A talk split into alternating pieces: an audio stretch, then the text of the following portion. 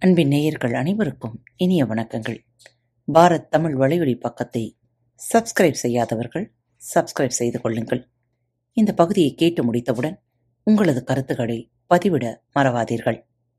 உங்களுக்கான இமெயில் முகவரி கீழே உள்ள டிஸ்கிரிப்ஷன் பாக்ஸில் கொடுக்கப்பட்டுள்ளது. நன்றி.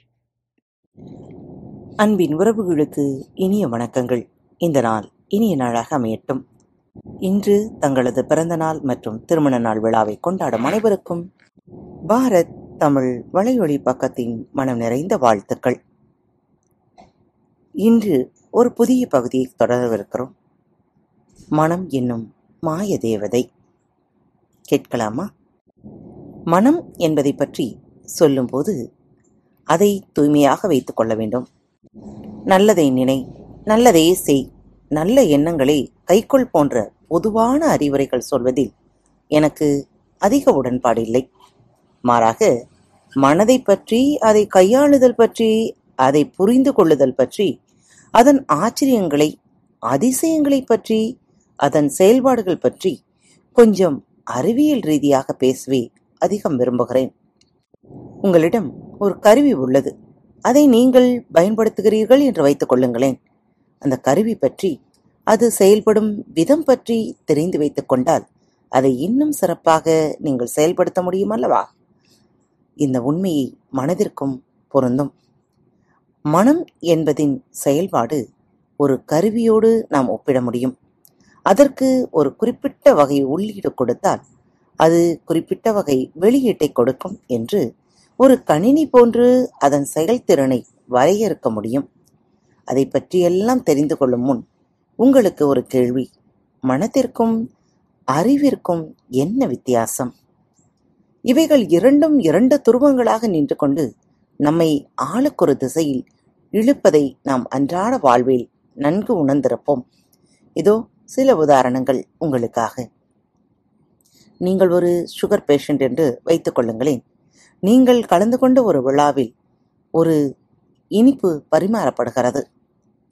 இப்போது ஒன்று சாப்பிட்டா நல்லா இருக்கும் என்று மனம் ஆசைப்பட்டு கொண்டிருக்கும் போதே உங்கள் அறிவு எச்சரிக்கை ஏற்கனவே சுகர் அதிகமாக இருக்குது. எனவே நீ இந்த இனிப்பை சாப்பிட வேண்டுமா? என்று கேள்வி கேட்கிறது. சொந்தக்காரன் பணம் உதவி கேட்டு உங்கள் வீட்டுக்கு வந்திருக்கிறான். பாவம் அவன். நம்ம வீட்டில் தான் பணம் உள்ளதே. அவனுக்கு கொடுத்து உதவுவோம் என்று மனம் சொல்லிக் கொண்டு இருக்கும் பொழுதே உங்கள் அறிவு அங்கே மனைவி முறைத்து கொண்டிருக்கிறாள். இப்போது இவனுக்கு காசு கொடுத்தால் நீ காலி என்று எண்ணுகிறது. இரவு கண்முழித்து இன்டர்நெட்டில் இருப்பதை மனம் விரும்பும் போது உடம்பு வீணா போகுது பார்த்துக்கோ என்று அறிவு சொல்லிக்கொண்டே இருக்கிறது.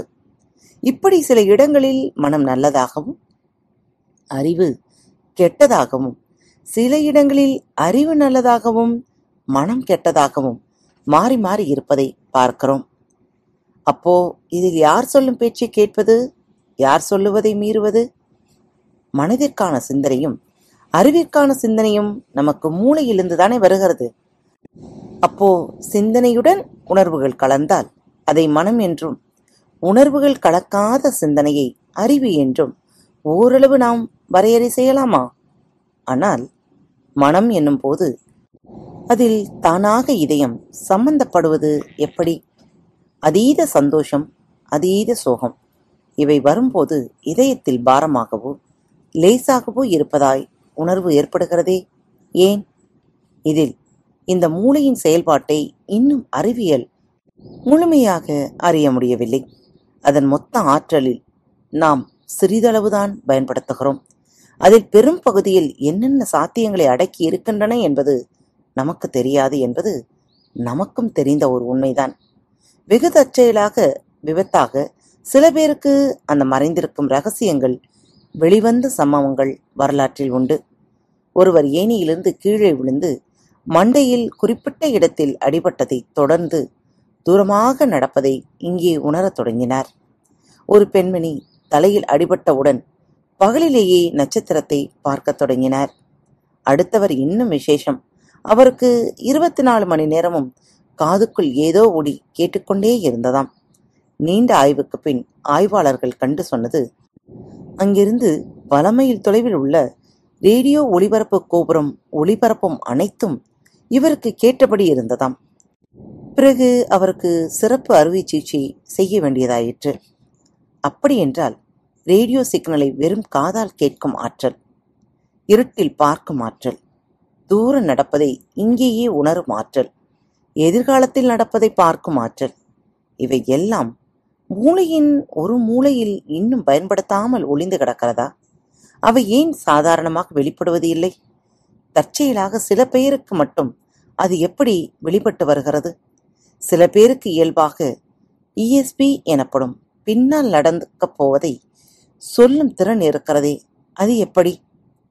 கையால் தொடாமல் பொருளை நகர்த்த ஆற்றல் வாய்ந்த மனிதர்கள் உலகத்தில் இருப்பதாக டிஸ்கவரி டாக்குமெண்ட்ரியில் சிலர் சொல்கிறார்களே. அப்போ மூளையின் சக்திதான் என்ன? ஏன் அது ஒளிந்து இருக்கிறது அல்லது மொத்த மனித குலமும் இன்னும் பரிமாண வளர்ச்சி என்னும் பயணத்தில் உள்ளதா? இன்னும் லட்சக்கணக்கான ஆண்டுகள் பரிணாம வளர்ச்சி அடைந்த பின் மனிதனுக்கு கிடைக்கப் போகும் ஆற்றல்கள்தான் மூளையில் ஒளிந்து கிடக்கிறதா? இவைகளை பயிற்சி மூலம் வெளிக்கொண்டு வர முடியுமா? தொடர்ந்து சிந்திப்போம். மீண்டும் மற்றொரு தலைப்பில் உங்கள் அனைவரையும் சந்திக்கும் வரை உங்களிடமிருந்து விடைபெற்றுக் கொள்வது உங்கள் அன்பு தோழி.